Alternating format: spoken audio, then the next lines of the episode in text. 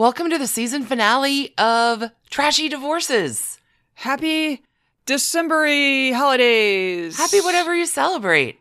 We are here to wrap up season four, Yep. Trashy Divorces. And year one of Trashy Divorces. And year one, Incredible. Super exciting. Incredible. This week, we are going with a, a controversial Christmas song. I hate the song, but yes. I know you hate it. Hate it. Baby, it's cold outside. Here's what's funny is that so this song Baby It's Cold Outside is attached to Christmas.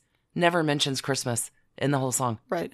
Cuz It's just cold. Okay, no, there's a fan there's a fantastic story about the song. Okay. This is our Christmas welcome to Ah, our yes. Christmas crooner episode Yes. about Baby It's Cold Outside. This song was written in 1944 by a guy named Frank Loesser. It is used in the film Neptune's Daughter, which was released in 1949 and originally performed by Ricardo Montalban. And Esther Williams. I love her. So, a little fun fact in the 1940s, I don't know if it's still this way today, it still may be, but if you were a Hollywood star, you had an act prepared, even if you were entertaining at home. Frank is married to this lady named Lynn Garland, and this is Frank and Lynn's act. When he played this at the piano and they did their little duet, it meant it was time to GTFO. Put on your coats and go home because our party is shutting down Yeah. which I thought was kind of interesting. Lynn Garland, Frank's wife, says, We became instant parlor room stars. We got invited to all the best parties for our years just on the basis of baby. It was our ticket to caviar and truffles. Parties were built around our being the closing act. So, this song, much like divorce, has had some experience with controversy. Sure, it's the pina colada song of winter. It is the pina colada song of winter. It is entirely horrible and you hate it. Mm, I do. I do. I do. I have for years. I'm so happy that the internet figured out it's terrible. So, It is terrible. but but I am a Christmas song hater. To be fair, like I, this one, although is uniquely bad. Sorry, Frank and Lynn or whatever your names are. okay, go ahead. I would rather simply roll with the title. Sure. Baby, it's cold outside. It's a great episode title for our Christmas crooners, as well as a gentle reminder from the Trashy Divorces family to you.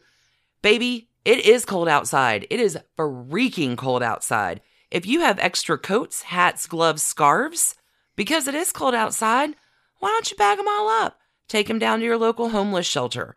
Take them to your shelter for gay and trans youth, or even a women's shelter. Instead of arguing about an 80 year old song that nobody's ever going to win, let's make real live people warm this season.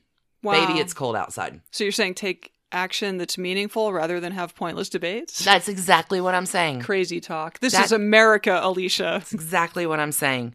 There are a lot of people who are cold. You can warm them up. If you have extra stuff, go take it to somewhere in your area where it can be of use Sure. to people. Did we say who we're doing? No, why don't you ask me who I'm doing? Who are you doing? What I am doing this week is bringing out from the archives of Patreon one of my very favorite trashy divorces with a true crime adjacent angle. This week, I'm covering the trashy divorce of Andy Williams, another older man, younger girl, his ex wife Claudine Longet, who also murdered her boyfriend, U.S. Olympian skier Spider Sabich, back in 1976. This is the kind of Christmas story I can get behind. Done and done. How about you? Who have you got this week? I have Mariah Carey and her first marriage to record exec and really like big shot and like hitmaker. That's his autobiography. Uh, Tommy Mottola. It was a good Um, story. it's a good story. I mean, it's oof, the outlines are already in the trashy divorces history, but but yeah, it's it's all right. It's okay. so yeah, Andy Williams, Mariah Carey, two of everyone's favorite Christmas crooners. Mhm. Before we start the episode, we've got some Patreon updates as well as a little bit of news. So on Patreon this week, what happened? Oh, I covered part two of my Shakespeare tinfoil and feather hat Donny head coverings with I Could Have Been a Contender Yeah. with the other people who possibly could have written Shakespeare, as well as covered our side piece this week. Sure. Everyone's favorite fashion maven goddess, A Nazi. Coco Chanel. Woo. So that was super fun. Sure. Magic Mirror time. Who joined Um, us in the Magic Mirror this week? So many people. Okay. With huge gratitude, thank you, Danielle, Liz F., Carrie from the Sip and Shine podcast, Anna K., Elizabeth C., Michelle F, Katie R, Erica S, Jill W, Tara U.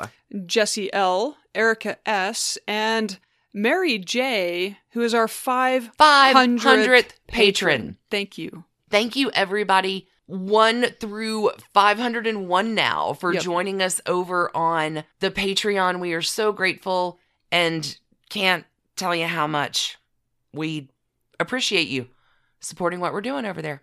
Yeah. Okay, little business. We have a live show December 29th at Venkman's here in Atlanta. This is an early show, 6 p.m., so we hope to see you there.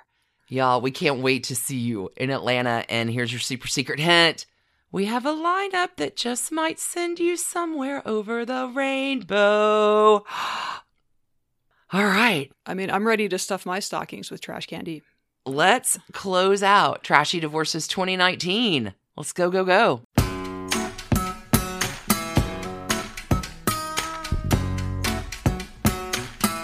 All right, so it is bonus divorce September time. bonus divorce. Alicia, Stacy, you've been hyping this one. You're excited. This has true crime. This has everything. I have been sitting on this since back in the days of Fun with Dunn and just like holding it, holding it, holding it, which it's so hard for me to hold shit today.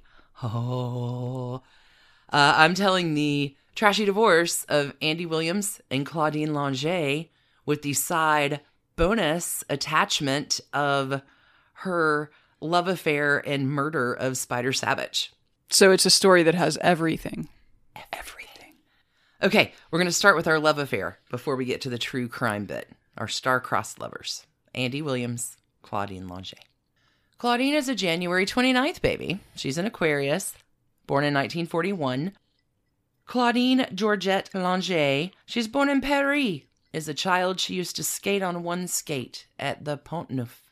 Apparently, her parents come over from Paris when she's 18 and she wants to be a big star, but she doesn't land in Hollywood yet. She puts herself in Las Vegas first. Hmm. She's a showgirl hmm. at the Folies Bergère at the Tropicana. And maybe that's how she meets Andy Williams in 1961. The fabled story that's told is she was stranded on the side of the road late at night, and Andy Williams, who is a famous crooner, stops to her rescue. However, it happens, the love affair's on. Andy's 33. He's never been married. He's a December 3rd baby, born 1927. He's a Sag. Andy Williams starts his career out singing with his brothers, the Williams Brothers Quartet, and then, like in the early 50s, launches a solo career. And I was curious, like, why are you 33 and still single? Like, you're a Randy Young singer, you're, you know, sitting on a rainbow. What Mhm. the fuck? Yeah. Why? What's up with that? So, Andy Williams, beginning from like 17 years old, has a long term love affair with this lady named Kay Thompson, who is twice his age. She is a singer, a vocal arranger, a vocal coach, a composer, a musician, a dancer, an actress. She's worked with everyone. She is also the creator of the Eloise children's books. Oh. Later Mhm. in her life, after Andy Williams disses her, they have a long term affair during both of her marriages. I was going to ask if she was married during this. Yeah, yeah, affair. yeah. Okay. From 1947 to 1962, they're lovers for like 15 years. He's lovers with someone twice his fucking age. When he gets married to Claudine, Kay splits over to Rome and never remarries. Hmm. Okay. Between Andy and Claudine, there's a 14 year age difference on the other side. Interesting. So, like, now Andy Williams has been with someone considerably older for mo- all of his adult years. And now he's got a baby faced fucking teenager in the follies. What the fuck? Okay. But she's French, so She's French. worldly. She's very French. Okay. So 14 year age difference between our lovers. They marry Christmas 1961. 1962 comes Andy's biggest hit yet, Moon River. Mm, right. Written by. Johnny Mercer, one of our like the spider webs all over this. One of our Savannah boys, used in the movie Breakfast at Tiffany's. So Andy Williams' career is going pretty great. He's got a sweet new young wife and huzzah. Their first daughter comes quickly, Noelle. followed by a son, Christian, the next year. Everything's groovy. And the Hollywood machine is like, uh, hey, Andy, like, we like what you got. You want to be on TV. So in 1963, he gets his own show where Claudine, who is tiny and petite with like this rocking body and maybe less of a good voice, but whatever, stars too on the show and they do dorky songs together, like easy listening shit. And she like does these accompanying dance numbers that are fucking hilarious. Like YouTube them, they'll anyway. it's the family business. They're hot on the scene. Their Christmas special is the highest rated program in history at the time. Wow. It took like whatever, six Super Bowls to beat that record. It took a long time to beat their. So, like, think about when John Denver's up and coming, like, let's get him on TV. It's what they did with Andy Williams a decade before. Okay. Okay, in 1963. Claudine gets this two episode role in McHale's Navy. Guest spots. Andy calls her my favorite French singer. Oh, Herb Alpert falls in love of like the Tijuana Brass, falls in love with her, offers her a record deal. So she releases five albums for A&M with like all these easy listening covers. Five albums from 1966 to 1970. Oh, she gets a lead in a movie in 1968 in a movie called The Party, which is written, produced, and directed by Spiderweb's Blake Edwards, the husband of Julie Andrews. Dominick Dunne, in his episode of Power, Privilege, and Justice, The Skier and the Starlet, used to party with her when he was doing his thing in Hollywood and described her as stunning. Like she was physically stunning to look at, and both Claudine and Andy were very popular on the party circuit. Okay. So popular, in fact, that they move with some real big time movers and shakers. They're super close with Robert Kennedy Hmm. and his wife Ethel. Robert and Ethel regularly socialize at the home of Claudine and Andy, and Andy regularly go visit the Kennedys wherever they are. Andy and Claudine are at the Ambassador Hotel on June 4th, 1968, the night that Bobby Kennedy is shot. Wow. They have made plans to go out to this exclusive nightclub, invitation only nightclub at the time called The Factory, not Andy Warhol's New York one. They're in LA, but The Factory. Andy and Claudine are hanging out in Robert Kennedy's suite at the Ambassador.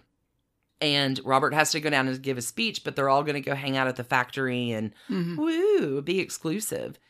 And before Bobby went down to give his speech, they talks to Andy and Claudine like, okay, I'm going to give you this hand signal. Like at the end, like I don't know if I'm in or not, but I'll give you the hand signal at the end. Come down and get me, and we'll go. So, yay or nay? If you watch the end of the speech, at the very end, Bobby Kennedy does two things. He gives a thumbs up and then a peace sign at the very end. I don't know whatever the hand signal, I don't know if it was the thumbs up or the peace sign that Andy Williams is looking for on the television, but whatever, whichever one it was, the plan's on. Interesting. So Andy Williams heads down to the first floor to meet up and hear shots. And Yeah. And yes. Andy and Claudine join the family at the Good Samaritan Hospital, where doctors try like for the next 24 hours to save Bobby Kennedy. Bobby passes June the 6th. They do attend his funeral on June the 8th at St. Patrick's Cathedral. They are both devastated by this. And Andy Williams sings Battle Hymn of the Republic at his funeral, which he calls the hardest thing I've ever done. Andy and Claudine join the 21 car funeral procession to DC for Kennedy's burial at Arlington. I know you know that I have this opinion, but I do genuinely believe that History changed right then. Robert Kennedy's death, yeah, changed ev- really Everything. kicked American Everything. kicked America in a particularly like unpleasant direction. That's everything. hmm Don't. Yeah, it's coming one day. As it attaches to his older brother's death, which are plans I have for November, but let's not get ahead of ourselves. Claudine and Andy, devastated Right. by their friend Bobby's Mhm, death. sure. In 1969, they have their third child, named Bobby, Mm, after okay. their friend Robert Kennedy. So all is going well enough. Hit show, albums, happy family. So it's even more shocking in 1970 when the hottest couple in town announces that they're splitting up. They separate, although the divorce is going to take a lot longer. And maybe Claudine wants to try to not hang on to a man for a minute, and she hits the road and she heads on out to Aspen, Colorado. We talked a little bit about Aspen in the John Denver episode. Like at the time in the early 70s, it's a Wild West town, lots of money, lots of stars. It's kind of a, a blooming ski town, and it's hot now, and it's going to get hotter in the next few years. And Claudine wants to be there for it. So one fine day, she's at a skiing exhibition, and who comes along but a dude? She's still married, separated, Mhm, but sure. here comes a handsome dude, charming. He's like the whole package. Why, it's U.S. Olympian Hmm. and pro skier who's the hottest ticket anywhere, Spider Sabich. Oh, and he's rich too. Oh. I didn't mention that part. Handy. Claudine sets her sights on him. She wrangles an invite for the weekend where she knows he's going to be staying, and she spends the weekend going after that man. And after that weekend, they are hooked. I don't know what kind of power she has over men. There you go. By like 1973, she has moved into his chalet Hmm. with her three kids. Oh. He owns his own home. It's not a home, it's a chalet in Starwood and Aspen, whose neighbor, his chalet is next door to fucking John Denver. Ah, yeah. Oh, right. You mentioned John yeah, Denver yeah. and his wife Annie have bought property in like the very best place yeah. in Starwood and Aspen. Now, Starwood and Aspen is a fucking gated community. That is at the top, you see the Rockies, like it's gorge, but you don't get in Starwood and Aspen where all like the high profile people live. You don't get in there without, you can't just go drive around. Right. Okay. Right. So remember, John's one of the first property owners. He picks the best lot and the lot next to that for his home and his guest home. Remember, John Denver bought the land without really money to build a home on it. Like he buys the land with his leaving on a jet plane money, but then Country Roads money comes along and they have enough to build. So he's building his house next to Spider Savage's chalet. Okay. There's this really cool thing that I watched because the home has been renovated and is now up for sale, and I've seen it twice now in videos up for sale. The chalet or John Denver's John house? Denver's home. Oh. There's a waterfall and this little summer stream and a bridge that goes over it, and it's got one of the first outdoor fireplaces built in Aspen, Hmm. like in '72. It's also got this weird like trying. It's uh, anyway. I digress. His home is going to become important in a minute. So though. we would describe it as amenity rich. Oh, for sure. And the reno on it isn't crap. Like it's okay, but they they kept a lot of the neat stuff in because I mean, think lodge, think mountain lodge. So they left Right. they cut a lot of the mountain lodge out and put in a lot of cleaner white industrial things while they left the old kitchen stone brick fireplace and anyway. It was a fascinating real estate tour. I rabbit hole. Okay. All right. So in 1975, Claudine also records a song for the Little Prince album, which was the book based on the with Gene Wilder and the snake, and that gave me nightmares when I was a kid. So I can't talk about it for too like literally. I still have nightmares about this. Interesting. That wins Best Album for Children at the 76 Grammys. So Claudine said, These like, are like things super successful people. Yeah. Okay. Yeah. things are going great. Okay. But Claudine, who has moved in with Spider in 73, by like 1975, the relationship is noticeably fractured. On one instance, Claudine throws a wine glass pretty much at his fucking head when he wasn't paying attention to her. In 1976, Spider retires from pro. He has a spinal compression thing. Hmm. And where he's, because it's always been important in Aspen, like they do a lot of drugs, but they're really health conscious about it. Yeah. Yeah. Yeah. Like it's a weird, no Colorado. That's to No. th- to this day. That's Colorado. live hard, party hard. But hmm of course, we're going to drink carrot juice while we're doing cocaine. Like, I, I- mhm. sure. Yep. So her divorce is finalized in 75. He quits the tour, and now he can actually party a little harder than he's used to partying. And Claudine's home with the kids, and Spider's like really done. So you talk to his friends, like the first few months of 1976, And maybe Claudine, now that she's divorced, is like, let's get married, let's get married, let's get married. But she's an insane person.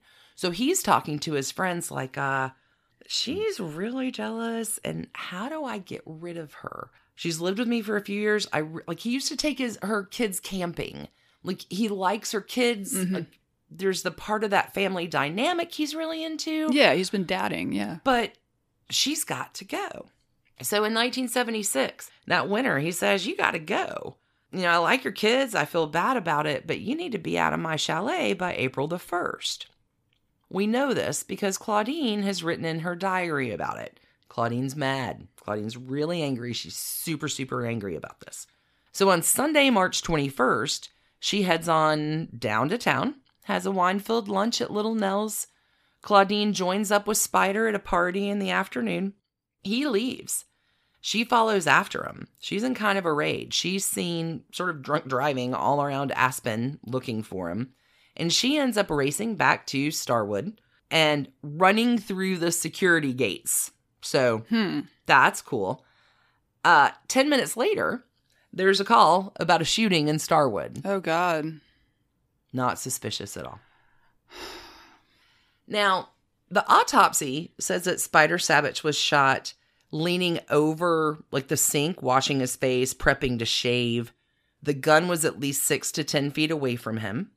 Claudine says the gun accidentally went off when Spider was teaching her how to use it Mm. because he was going to go out of town the next day and our relationship was perfect and what a horrible accident this is uh, i needed to be safe in this gated community that nobody gets into okay now just a little drop spider was raised around guns his family is like this is ludicrous he's never going to teach anyone to use a gun inside wrapped in a bath towel with shaving cream on his fucking Mm, face No, like that's not how you. it's not how you do it. Okay. Also, the police are idiots, but they're able to tell that the gun jammed a few times because of the trigger. You can see the hammer marks on the bullet where it didn't go off. So Claudine kind of loaded for bear on that. She got off five shots before the bullet actually managed to go. This seems like it would be a fairly easy court Should- case. Piece of cake, right? So the police get there, and Claudine, because the officer didn't know what the fuck to do with her. Mhm. He was like, sure, she can go in the ambulance to the hospital. Just keep her there. Don't let her out of your sight. But let's, because he's not dead Like they- yet. Okay, well, and also it sounds like small town cops at the right, like small town cops in the seventies. Pitkin County. yeah They don't have murders in Atlas. Yeah, Sure, don't let her out of your sight.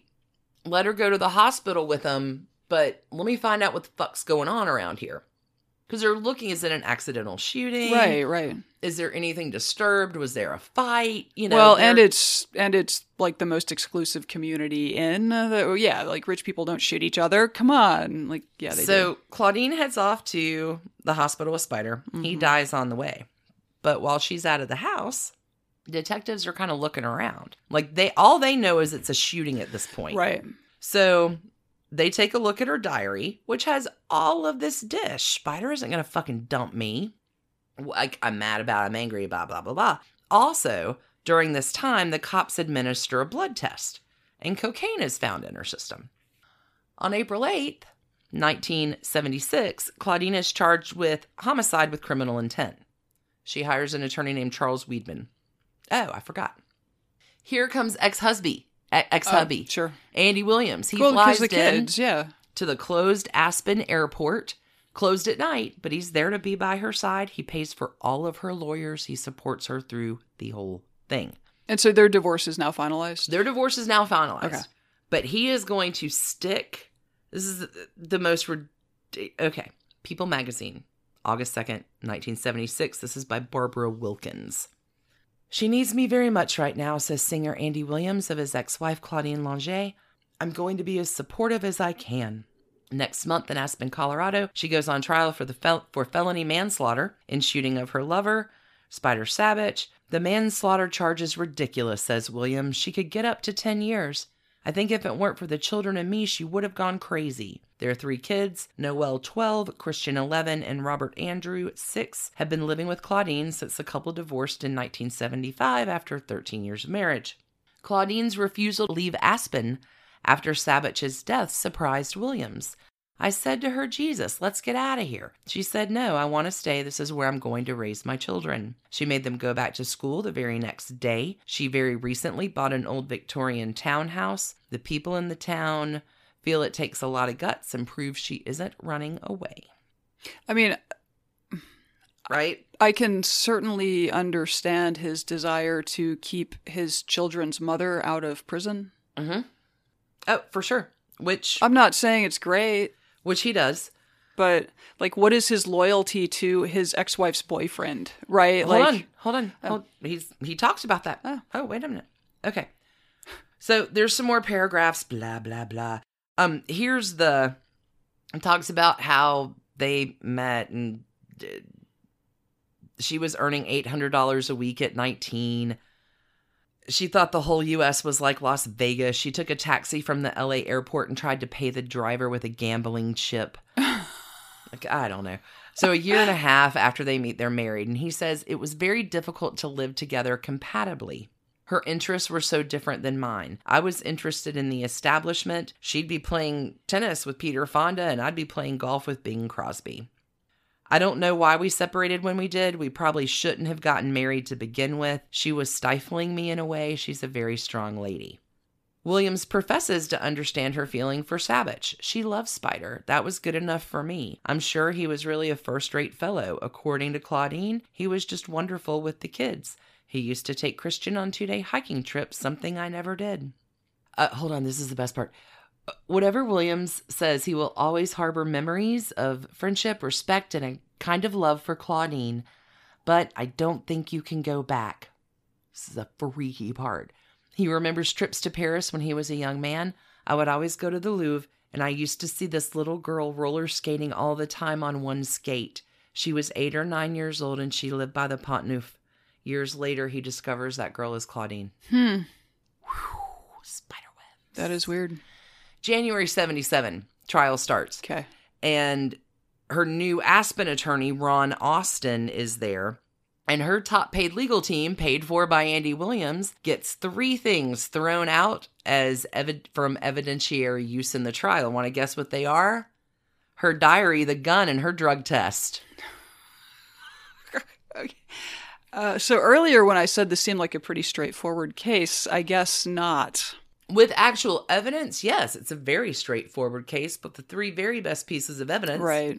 that they have on her are out. I guess the cops didn't have a warrant to look at her diary. I I wonder what they're Okay, so here's the thing. She said the diary was in a drawer, and there was no way they could have known to seek it out in a drawer, that it had contents that would be interesting to them to write on a warrant to get from. Because remember, they're still looking in her house. So if they picked up her diary, oh, yeah, let's add this to our warrant. Yes, it is in fact illegal. The cops say, hey, the diary was out on a dresser. We picked it up, thumbed through it, and we're like, yeah, we definitely want to get a look at this. But apparently, there was something with the photographers that when one of the cops was looking at the diary and holding it as they were photographing the room. So, in one picture, the diary's on the dresser. In the other picture, it's not on the dresser. So, it's a highly paid defense lawyer. Oh yeah, yeah, yeah. Okay. Yeah. And prosecutors who've probably not tried a murder trial that often. Andy Williams gets brought in to be a reluctant prosecution witness at her trial. There's someone that's attested uh, that, oh God. So he comes in to testify and ends up, you know, total defense of her. This is the trial only lasted like four days. But the prosecutor's last witness were Mr. and Mrs. Peter Green, who swore that Andy Williams said on March 22nd, the day after the shooting, Claudine is a crazy chick. She likes to drive too fast, she skis too fast, and she takes chances. So Williams testifies that he comes to Aspen March 22nd to be with Claudine and my children. After we got settled in to John Denver's guest house, because that's where they stay. Sure. The Greens, Mr. and Mrs. Peter Green, are their wealthy neighbors of Spider Sabich, so they take in the kids. So there's this whole thing about what he said to them. I said she I wouldn't have said this. He's trying to deny that he was like, Yeah, she probably fucking did it. I don't know. That's kind of what it sounds like. Claudine actually says to him that night, like, Do you want to hear about what happened? I'll tell you. It totally was an accident. So he goes in, totally defends her. Uh, says she wasn't the kind who took chances. She was careful, especially around people. She drove faster than I would, but she wasn't a reckless driver, and she was a very careful skier. I don't know. It's all bad, but he totally psh, stands by her, defends her. Here's another bit. Claudine also hires a lady called Sydney Stone. She's a seamstress to the stars. And remember Claudine's super hot body? Like smoking hot? This lady dresses Claudine in sack dresses with Peter Pan collars. No sex appeal. So they are trying to do everything they can to diminish Right, the right. Take- raw sex appeal Yeah. that tiny petite French Claudine has. Minimize the glamour and the glitz. So on the stand, when Claudine does take the stand, she's very innocent and schoolgirl. She's really soft spoken. The jury all has to lean forward to hear her. Uh, of course, we were the best of friends. I had no reason to want him dead. I mean, she's an actress after all. The trial's done in a week, jury's out for three hours, and comes back with a guilty verdict. Not a felony manslaughter, but a misdemeanor of negligent homicide. A misdemeanor. Hmm. And it carries a fine, maybe up to two years in jail, which Aspen is really pissed about. Like, they didn't like her coming to town because she took Spider off the market. Every hot lady in Aspen was pissed. But now you kill him and you may just get two years and you killed the dude that was doing everything for our. Like, you killed the mayor of Aspen? What's wrong with you? The judge sentences her. She gets 30 days in the Pitkin County jail and has to pay a $250 fine. Oh, but no worries. We're not going to take you today. You can just show up, Claudine, when it's convenient for you. Like arrange your jail time around your childcare needs. That's fine. So, so the evidence, like the the hammer marks on the bullet or whatever, that was Never not to be. allowed to. Mhm. Wow. Nope. Like, how pissed are you if you're a juror on that case and you learn these things later? Right? Like, what's the fucking point? I. She does serve a few days in jail. Uh, Woo! Once she gets there, it's totally cool that she gets to paint herself pink. It's at the Pitkin County Jail, so like, there's room service. this is like Epstein level bullshit, is what this is. No, she doesn't go to jail for like five months later. First, as soon as the trial's over, she splits down to Mexico for a little Well, seaside vacation R and R. recoup. Yep. Sure. Being on trial for murder is hard. Come on, Stacey. Doesn't sound that hard. The family of Spider Sabich does file a wrongful death suit against her. The amount undisclosed, it was settled out of court, but one of the conditions Claudine can never talk publicly about Spider. Claudine still lives in Aspen. She lives a way undercover life. She ends up marrying her defense lawyer, Ron Austin, in 1985. They're still married. I guess he really believed she was innocent. I uh in 1980, Mick Jagger writes a song Claudine to go on their emotional rescue album, which there's some legal action over, so it never really gets released, but there's some bootlegs with it on it. Um, like burn the flame backwards. Like go have fun hunting down that rabbit hole about Claudine. It is released on their whatever 2011 thing. Shittier part. Claudine is also the star of a Saturday Night Live skit at the time where the skit is this Longet invitational and skiers come down the and she shoot Shoots them. accidentally shoots them. There was a cease and desist letter sent to Lorne Michaels and uh, an apology on next week's show after that happened. Huh. I would I would be so angry if I if if I had sat as a juror for that trial Oh yeah. and then later learned that oh, all of the evidence was excluded. It's the murder, the homicide trial of Claudine Longet. Andy Williams does remarry in 1991. He opens a whatever casino hotel in Branson, Missouri, and appears there. He's known as honorary mayor. He lives a long and happy life. He dies in September of 2012. Okay, I was, I was like like 2017. No, okay, yeah. like, okay. age of 87. He's born in 1927. He dies in 2012. Okay. So 85. Like, hmm long, happy life with a fucking crazy ex wife who literally got away with murder. Yeah. So there's the trashy divorce of Andy Williams and Claudine Longet, who separated in 1970, took five years to get the divorce. And as soon as you got the divorce, is the time you decided to start your career in homicide. So good on you, Claudine.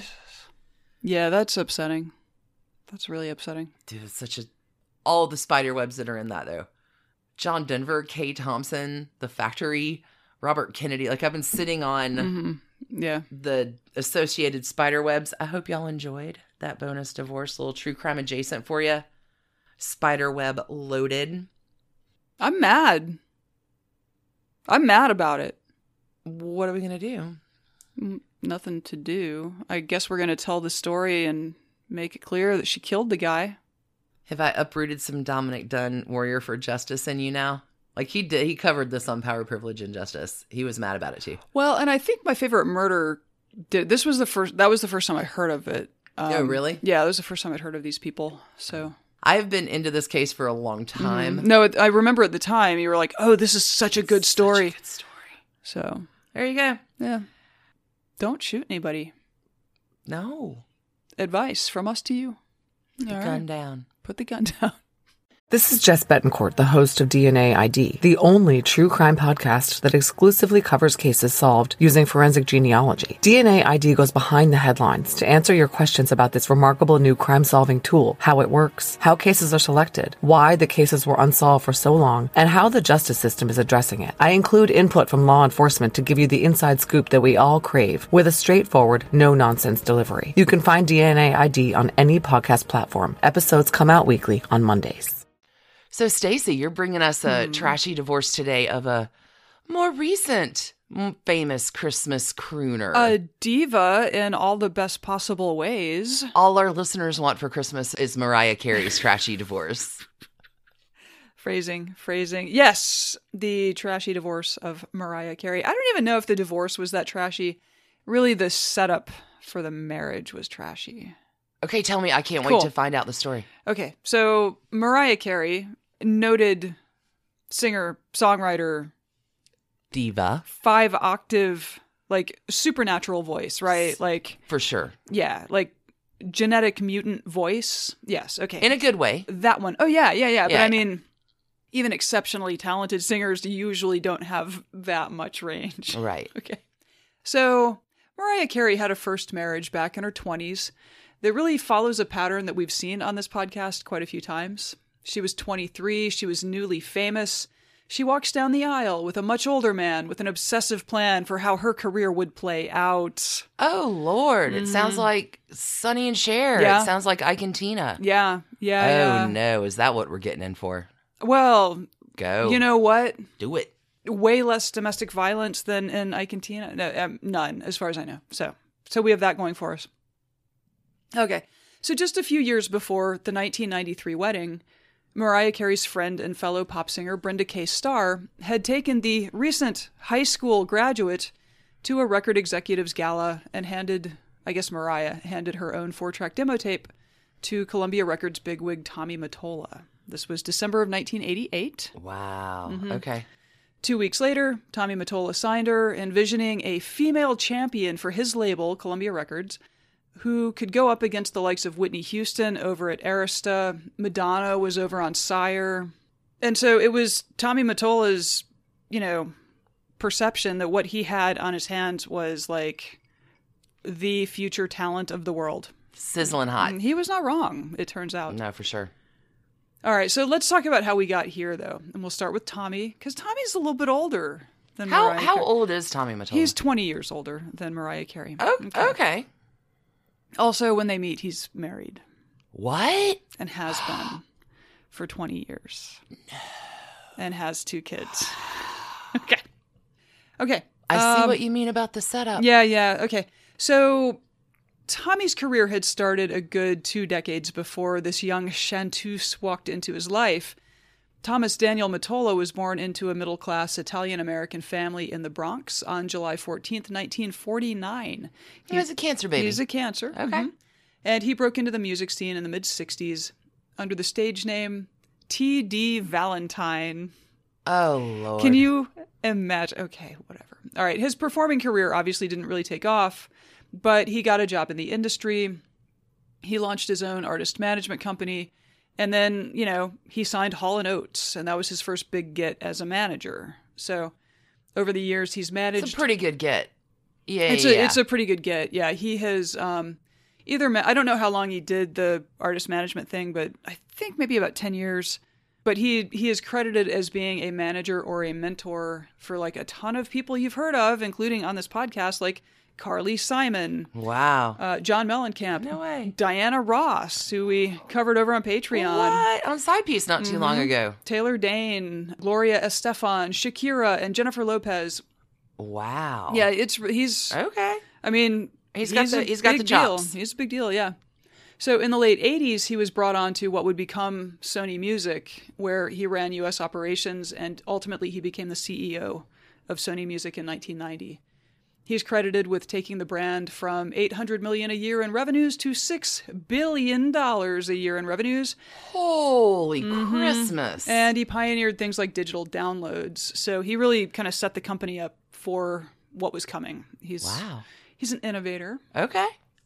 And he also has a tie in with your story. So, aside from bolstering careers like Ricky Martin, Marc Anthony, and Jennifer Lopez as part of the quote unquote Latin explosion, Right. Uh, he also promoted sort of old school artists by having older albums digitally remastered and then releasing them. It- these were artists like Barbra Streisand, Bruce Springsteen, Billy Joel, and Andy, Andy Williams? No way. Yep. So Tommy was also busy with some personal matters in the late 80s and early 90s because, as mentioned, he got married back in 1971. This was to Lisa Clark, whose father had founded ABC Records. They had two kids, and by 1990, they were in divorce proceedings. Wow. But Mm-hmm. So- Mm-hmm. he signs Mariah in 88? Okay. Just making sure my timeline is matching up here. He signed, yeah, like 19 or 20 year old Mariah. Yeah. okay. Mm-hmm. Cool, cool.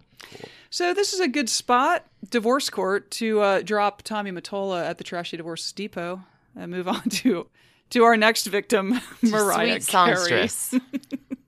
and songwriter. That was a part. I, Oh, really? Yeah, I was not aware. She has co-written much of her catalog, Huh. and I didn't know that. And obviously, you know, hey, you can make a great living being an amazing singer performing other people's songs. But yeah, like I was like, oh my god, okay, she's way more talented than I realized. So there you go. Good for you, Mariah. My bad. Okay. So she was born in either 69 or 70. I, hmm, I'm sure there's a story there. On March 27th, well, fire sign, Aries. Little Aries girl. Oh, Aries and Cancer. Mm. Yowza. Um, her home life was complicated. Uh, so her father was African American and Afro Venezuelan. Her mother was the child of Irish immigrants. And so when these, like her dad was like an aeronautical engineer or something, like it, this was a perfectly fine match, except racism. So they marry in 1961, which causes mom's family to disown mom Shit. on account of, you know, did I mention racism? Okay. Yeah.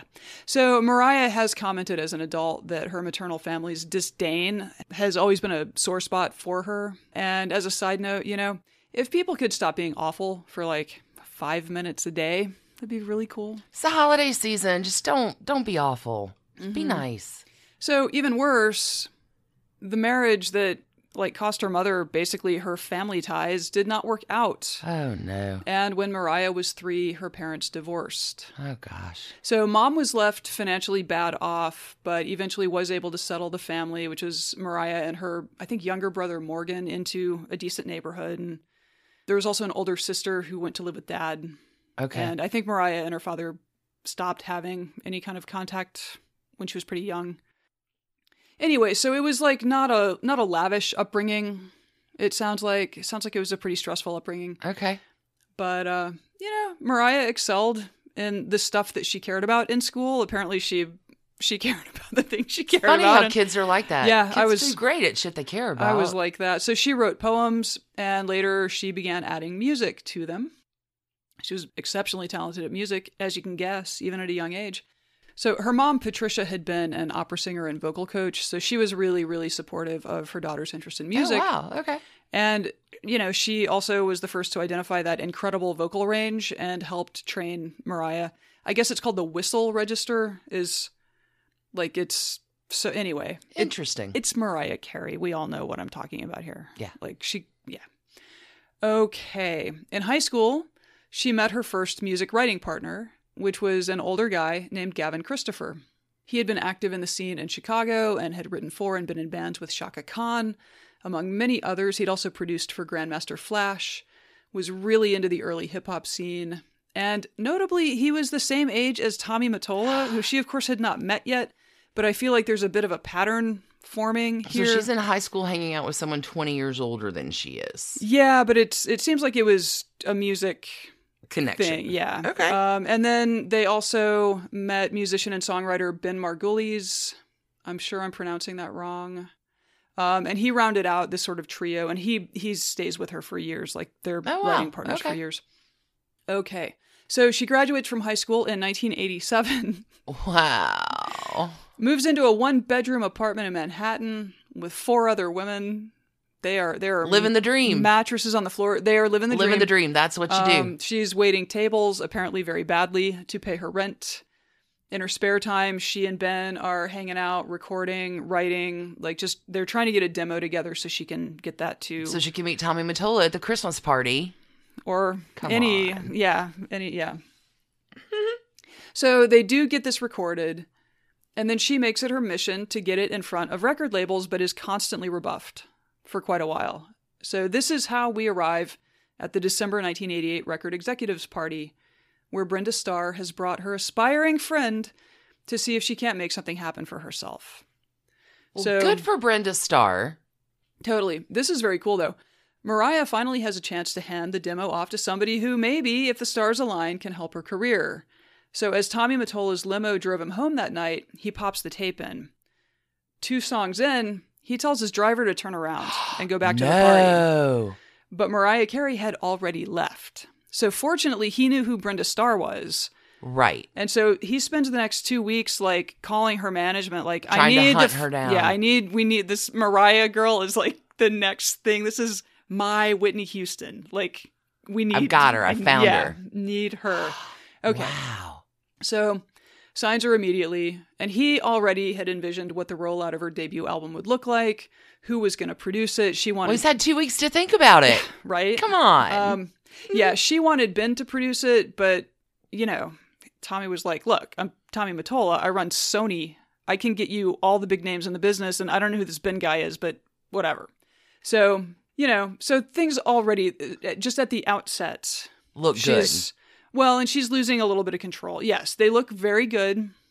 This guy's super intense, but it turns out like he is not bullshitting her because he gets Columbia to put up a million dollar marketing budget. He's for going to make her a star. debut record. She's Mhm. going to fulfill all of her dreams. Yep. Okay. Yep. Yep. All right. So her first record, Mariah Carey, lands on June 12, 1990. It took time for the album to find its audience, but that audience was out there. The following February, Mariah won Grammys for Best New Artist and Best Female Pop Vocal Performance for her single Vision of Love. Wow. This catapulted the album to the top of the charts for 11 weeks.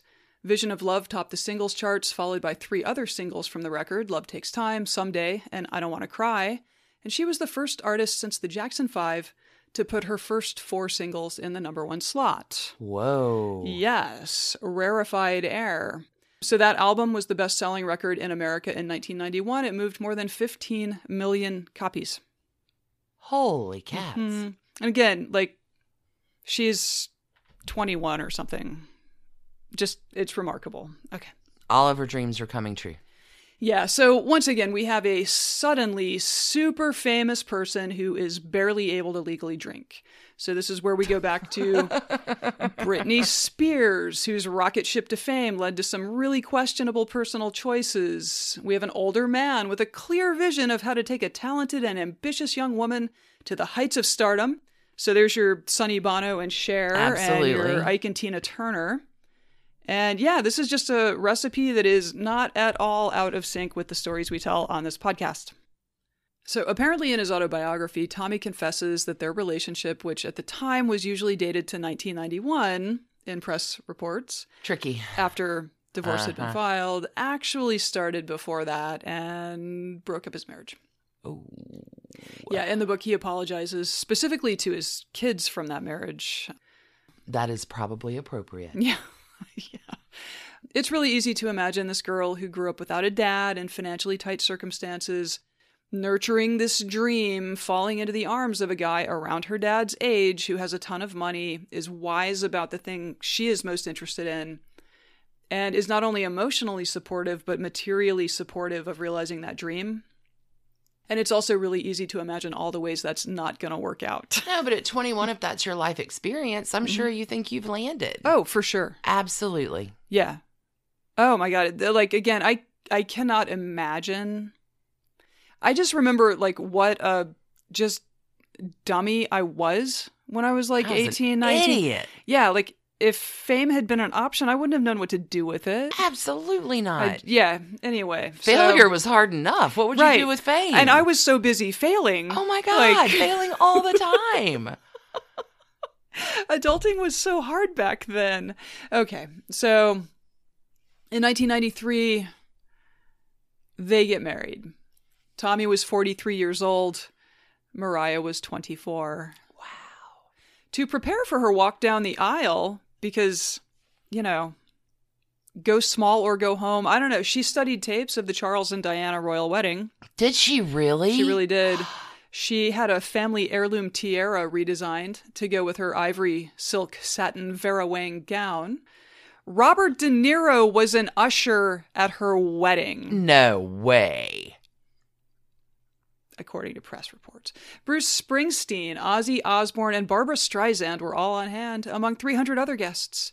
She wore $1,000 satin pumps and put an 1893 sixpence in one for luck. And Oh. if you, like me, Google what is a sixpence, a site comes up specifically to sell you one for your wedding. So you got that going for you. Why 1893, I wonder? Don't know. We'll have to research that. That's fascinating. Don't know. Okay.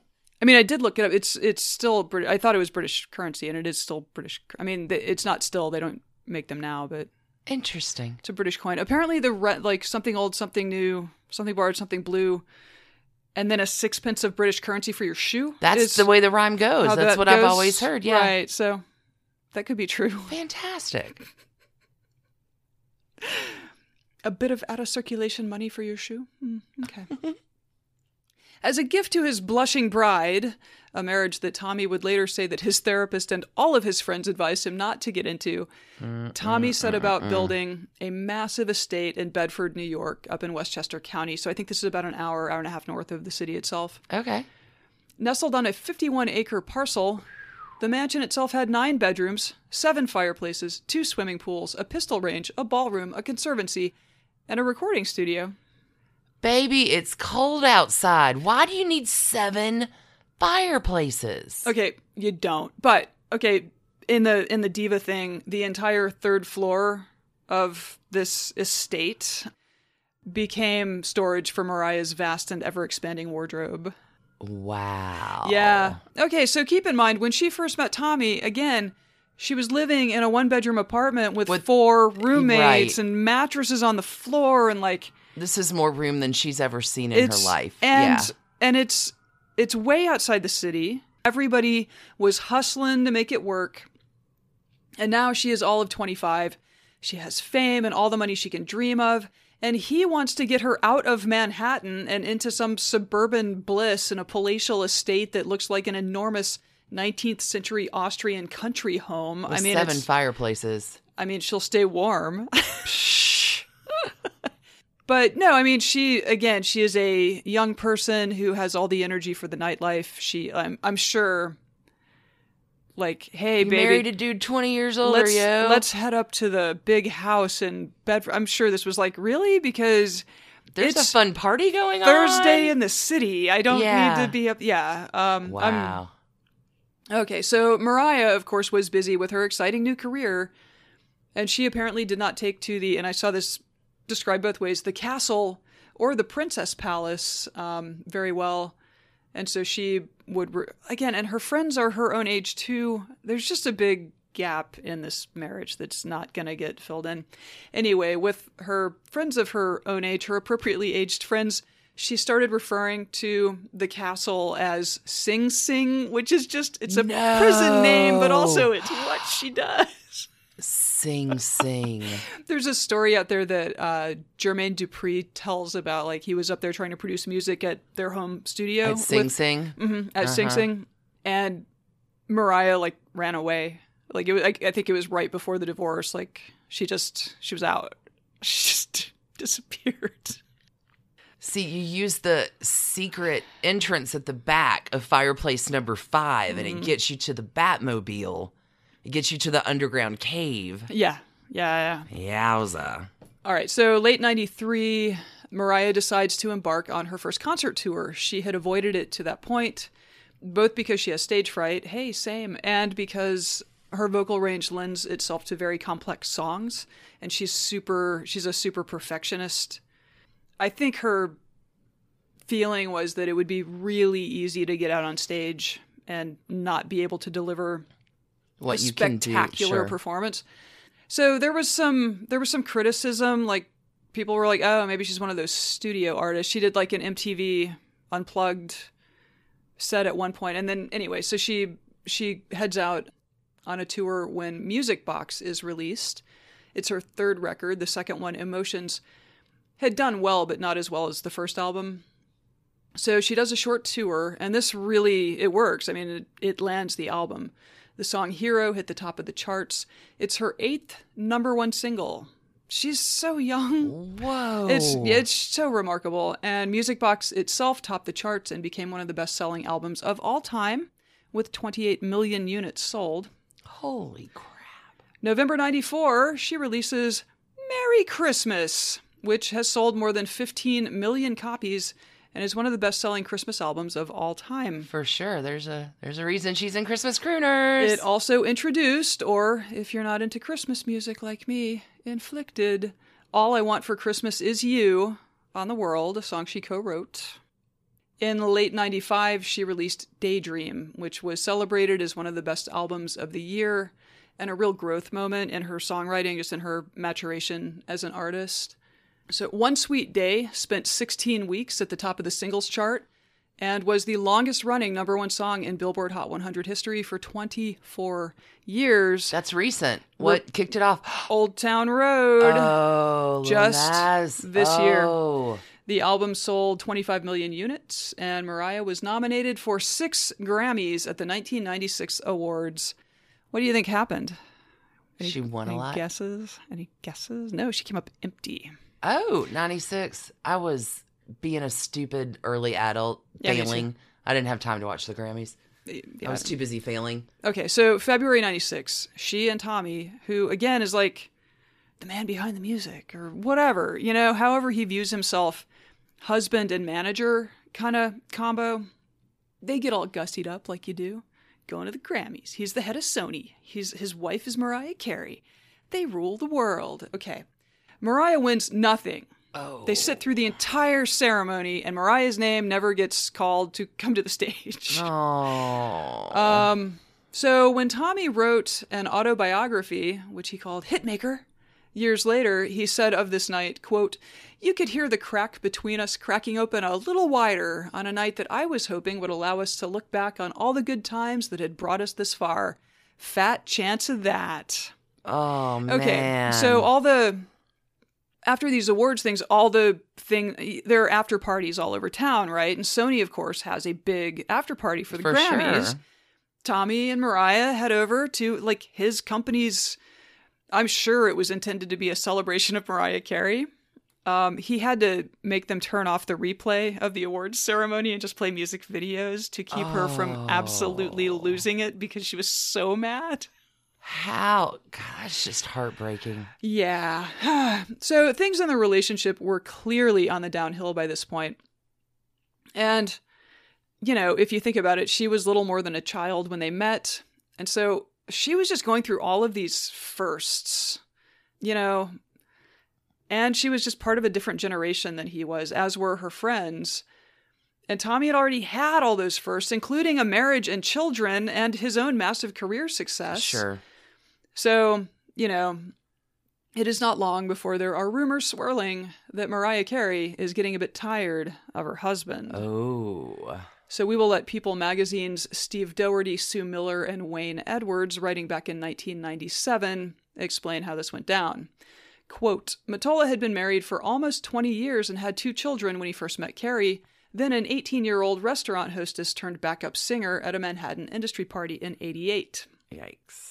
Eager to discover the next Whitney Houston, Mottola snatched up a demo tape displaying Carey's operatic range as she tried to hand it to a scout. It just sort of happened, Carey said of the romance that bloomed after Mottola, whose divorce was finalized in 92, signed her and dined her. Here I was, coming from an apartment with mattresses on the floor into this whole different world. But as the world turned, Carrie grew to feel trapped in the $10 million Princess Palace she and Mottola built on a 60 acre estate in Bedford, New York. Wow. He's controlling, a friend of Carey's says of Mottola. Mariah is really into rap and Tommy's not, says a friend of Mottola's. There was a big time generation gap, apparently too big. She was a kid when they met, adds Carey's pal. Here's an old man and a young, beautiful woman. It's not surprising at all. Okay. Harsh, harsh, tough but firm. Anyway. So later she would say of the marriage, quote, You might want to picture a child bride. There was a conscious effort to keep me as this all American, whatever that means, girl. It was very controlled. There was no freedom for me as a human being. It was almost like being a prisoner. But there were kinder reflections too. So in 99, not long after the divorce, she said that growing up, she, quote, always felt like the rug could be pulled out from under me. With Tommy, I felt safe and I felt a sense of family. It just didn't work out because it became too suffocating. For That's it. I mean, it's yeah. It's what you would expect. Yeah. You know, like it. Yeah. Okay. So for his part, Tommy Mottola has said that since their relationship, uh, has said since that their relationship was, quote, absolutely wrong and inappropriate because it broke up his marriage. Like he shouldn't. Okay. And uh, he's also, though, claimed a lot of credit for all of her success. And so, on the one hand, yes, like he had the name and he put the million dollar marketing budget and he, like, yes, it is appropriate for him to claim some measure of launching her career, but he did not invent the talent that is Mariah Carey as a singer, an artist, and a songwriter. Tommy did not stay single for long. Oh. Yeah. You'll be surprised to hear. Okay, so in December 2000, he married Mexican singer, songwriter, and actress Thalia, yeah. who got her start singing in a kids group called Pac Man at the age of nine. Oh my God. But I mean, she seems like a total badass too. She's about the same age as Mariah. And beyond being a massive pop star, she's also a telenovela star. Ah. So things with Tommy have gone better this time around, and they just celebrated their 19th wedding anniversary oh, and have two them. kids together. So awesome. Yeah. Mariah also married again to comedian Nick Cannon, with whom she had twins Monroe after Marilyn Monroe, and Moroccan after the Moroccan themed room in her home where Nick Cannon proposed. Okay. Yep. All wow. right. So uh, whatever. Yeah, they makes mar- you sing, sing. They uh, they married in the Bahamas in 08 and they were separated by the end of 2014, with the divorce finalized in 2016. Oh wow. So as of 2019, Mariah Carey's music has spent more time at the top of the Billboard Hot 100 chart than any other artist in U.S. chart history. She has had 18 number one singles, also a record for a solo artist, and second only to the Beatles. Wow. She also has the most number one debut singles of any artist, with three launching at number one Fantasy, One Sweet Day, and Honey. Her net worth was estimated to be around $520 million earlier this year. That is a lot of Moroccans. And in case you were wondering about that castle that Tommy built for her, it went on the market when they divorced and ultimately sold for $20.5 million, a price that was almost twice that of any residential sale in Westchester County history. It's like three million a fireplace. In every arena, Mariah Carey breaks records. Uh, and then, final note on that fucking castle. It burned down the following year. No. Yeah, it was like a family of six or something that some corporate executive um, bought it so that all of his kids could have their own rooms. Uh, and then when they were renovating it, it burned. I think they went ahead and completed, put it back together. I don't know. Anyway, it's like the house is cursed. and uh, that's my Mariah Carey story. She's she's kicking ass. I mean, she's like 51 now and looks amazing, sounds amazing, has had this amazing career since she was very young and can't argue with uh My mouth is. Uh, that was a lot of trash candy. Okay, how many trash cans? Oh God. Oh, I mean, child bride breaks. I that's five. I got five. See, I would go with seven just for the number of fireplaces. You know what? Let's go with seven for the number of I, fireplaces. I mean, that you don't have to. ultimately burned down. Wow, some irony in that. Mm-hmm. Mm-hmm. Yeah, that's yeah, uh, that was amazing. Thanks, Stacy. You're very welcome. Yeah, all I want for Christmas is all of you listeners. That. S- Speaking of Christmas Mm. and holiday season, this is it. This is our last episode of 2019. Year one in the books. Year books. one in the books. Take a deep breath. My God, what a year! that was what a wild ride.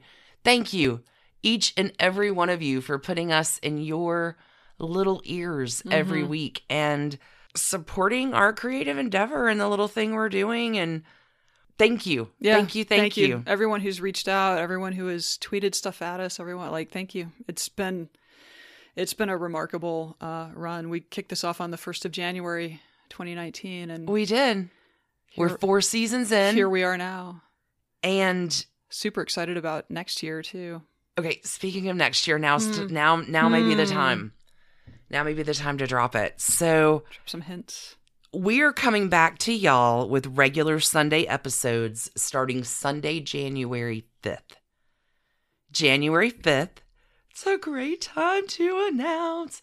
January 5th begins season five, and season five has a theme for Sunday, and we have a new Patreon series happening at the $5 level as well, appropriately entitled Ocean's 11 The 12 Degrees of Frank Sinatra. Hmm. So for all of y'all who are like, gosh, I wish they'd do some old Hollywood.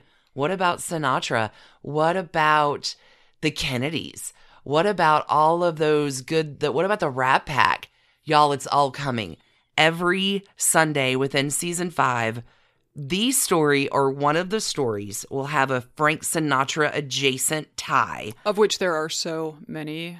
It's hard to narrow down the mm-hmm, spreadsheet. Mm-hmm. And on Wednesdays for our Patreon series, Oceans 11, there'll be a follow up or something adjacent that gives in a little bit more, a little bit scandalous or trash candy about what we just did on Sunday. So it's going to connect. It's going to be super fun. I'm so excited about the season of Frank Sinatra coming up January 5th. That is when season five launches we may be back. We are going to be back on New Year's Day. We will. We have a To- plan. we have a plan. We have a fun little Happy New Year's Day surprise. Well, and one one year bonus.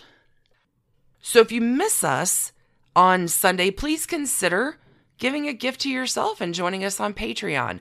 We still have our regularly scheduled content coming out on Patreon through the holidays. Thank you again for the magic of this year. Yeah. and happy whatever you celebrate. Happy holidays, Merry Christmas, Happy Kwanzaa, Happy Hanukkah, Happy. I'm gonna sit in my house in my pajamas and eat pie. I happy whatever way you celebrate. Mm-hmm. We're for it. And again, thank you for the most remarkable year.